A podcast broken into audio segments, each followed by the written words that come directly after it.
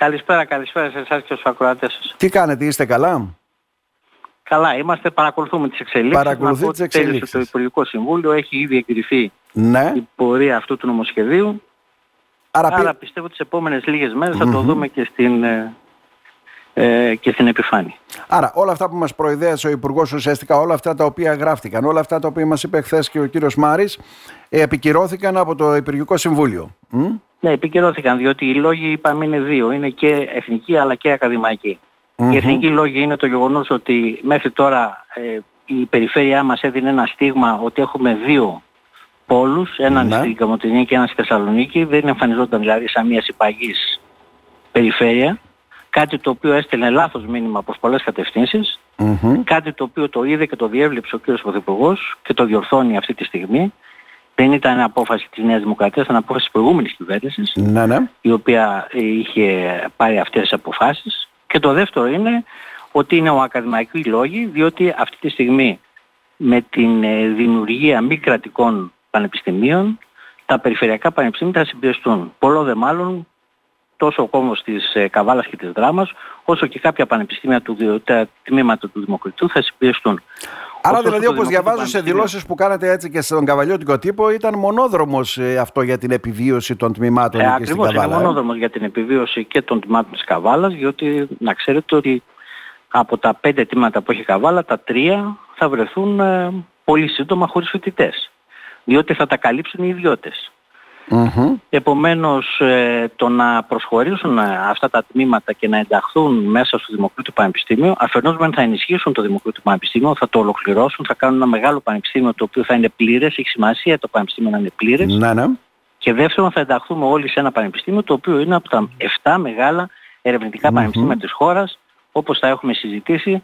Ένα εξ αυτών είναι και το πανεπιστήμιο της, ε, το Δημοκρίτιο Πανεπιστήμιο το οποίο είναι αυτά τα 7 τα οποία διαθέτουν οι ιατρικές σχολές. Συνεπώς το Άρα- να είμαστε μέλη ενός τέτοιου πανεπιστημίου θα βοηθήσει τόσο πολύ και τα τμήματα δικά μας θα συμπληρώσει τα τμήματα του Ναι. Δημοκρατίου και τις σχολές του οι οποίες λείπουν, άρα θα δημιουργήσουμε ένα ισχυρό οικοσύστημα στην περιφέρειά μας, έτσι ώστε να μην υποστούμε ε, μεγάλους κλειδονισμούς από τα ιδιωτικά πανεπιστήμια. Σε ένα μεγάλο περιφερειακό πανεπιστήμιο. Η προκλήση των καιρών, βέβαια, είναι όπως είπατε και εσείς η δημιουργία των μη κρατικών πανεπιστημίων. Εκεί θα πληγούν ενδεχομένως κάποια, αν δεν έχουν, πώς το λένε, αυτή την δύναμη, τη δυναμικότητα και να είναι μέρος ενός μεγάλου Άκουσα να δείτε, πανεπιστημίου. Η δημιουργία μη κρατικών πανεπιστημίων είναι απαραίτητη. Μμμ. Ο, είναι δεν απαραίτητη ευάλωμε. πλέον, διότι Ναι. πολλά χρόνια τώρα ζούμε μια αντικανονικότητα η οποία δεν τελειώνει με τίποτα. Επομένως κάποια δεδομένη στιγμή θα πρέπει να σταματήσει αυτό το πράγμα. Δεν είναι δυνατόν οι Έλληνες φοιτητές να φεύγουν και να πάνε σπουδάσουν σε χώρες οι οποίες είναι εκπαιδευτικά πολύ κατώτερες από τις δικές μας. Ένα το κρατούμενο. Και δεύτερον, δεν είναι δυνατόν να μην μπορούμε να φέρουμε ξένους φοιτητές εξαιτίας του ότι υπάρχει μια απίθανη γραφειοκρατία μέσα στο ελληνικό πανεπιστήμιο.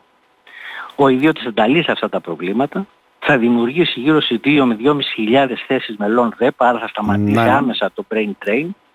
Θα έχουμε και brain gain από όλη αυτή την υπόθεση και από εκεί και μετά αυτό που χρειάζεται να γίνει, δεν το λέω με κακό, ε, με Ναι. κακό τρόπο, χρειάζεται να γίνει ένα σημάζεμα των υπολείπων πανεπιστημίων. Και όταν λέω των υπολείπων, να σας πω ποια είναι τα υπόλοιπα. Ε, Εδώ μιλάτε για πανεπιστήμια. Έχουμε ακαδημαϊκά κριτήρια πλέον που δεν ξέρω κατά πόσο Ναι, ναι, θυμάστε με έχω- πολιτικά κριτήρια έγιναν τα περισσότερα πανεπιστήμια και όχι με Δεν ακαδημαϊκά. Το διαφωνούμε. γνωρίζετε αυτό. Έχουμε όμως Ναι. τα 7 μεγάλα ερευνητικά πανεπιστήμια που έχουν τις ιατρικές σχολές και οι συμπιέσεις που θα υποστούν θα είναι μικρότερες.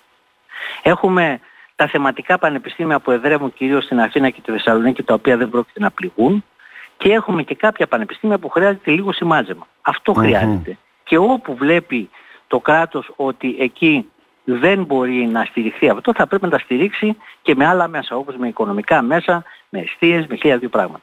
Άρα λοιπόν θα έλεγα ότι δεν θα πρέπει να υπάρχει ανησυχία γιατί ο κύριος Υπουργός το έχει δηλώσει, έχει πει δηλαδή ότι θα το Ναι, ναι. στηρίξουμε το Δημόσιο Πανεπιστήμιο, αλλά θέλουμε και τα μη κρατικά. Επομένως, μιλάμε για τρία με τέσσερα πανεπιστήμια τα οποία θα συμπιεστούν και αυτά εάν μαζέψουν λίγο Μμμ. το γνωστικό τους αντικείμενο που είναι λίγο απλωμένο και εάν πάρουν μέτρα ενίσχυσης τα οποία θα τη διαθέσει η κυβέρνηση, έχω την εντύπωση ότι όλα θα πάνε καλά. Μάλιστα. Άρα πιστεύετε σε γενικές γραμμές ότι ωφελημένη βγαίνει η περιοχή μας, η περιφέρειά μας με την... ε, Ωφελημένη σε κάθε περίπτωση θα βγει η περιφέρειά μας και η περιοχή μας και είναι κάτι το οποίο θα έπρεπε να γίνει εδώ και πάρα πολύ καιρό. Κάλιο αργά παρά ποτέ λένε στο δικό μου το χωριό. Και λένε κάποιοι γιατί χθες συνομίλησα και με ένα δύο καβαλιώτες, δηλαδή εμείς παίρνουμε τίποτα σε αυτό. Έχουμε αντισταθμιστικά ωφέλη ουσιαστικά.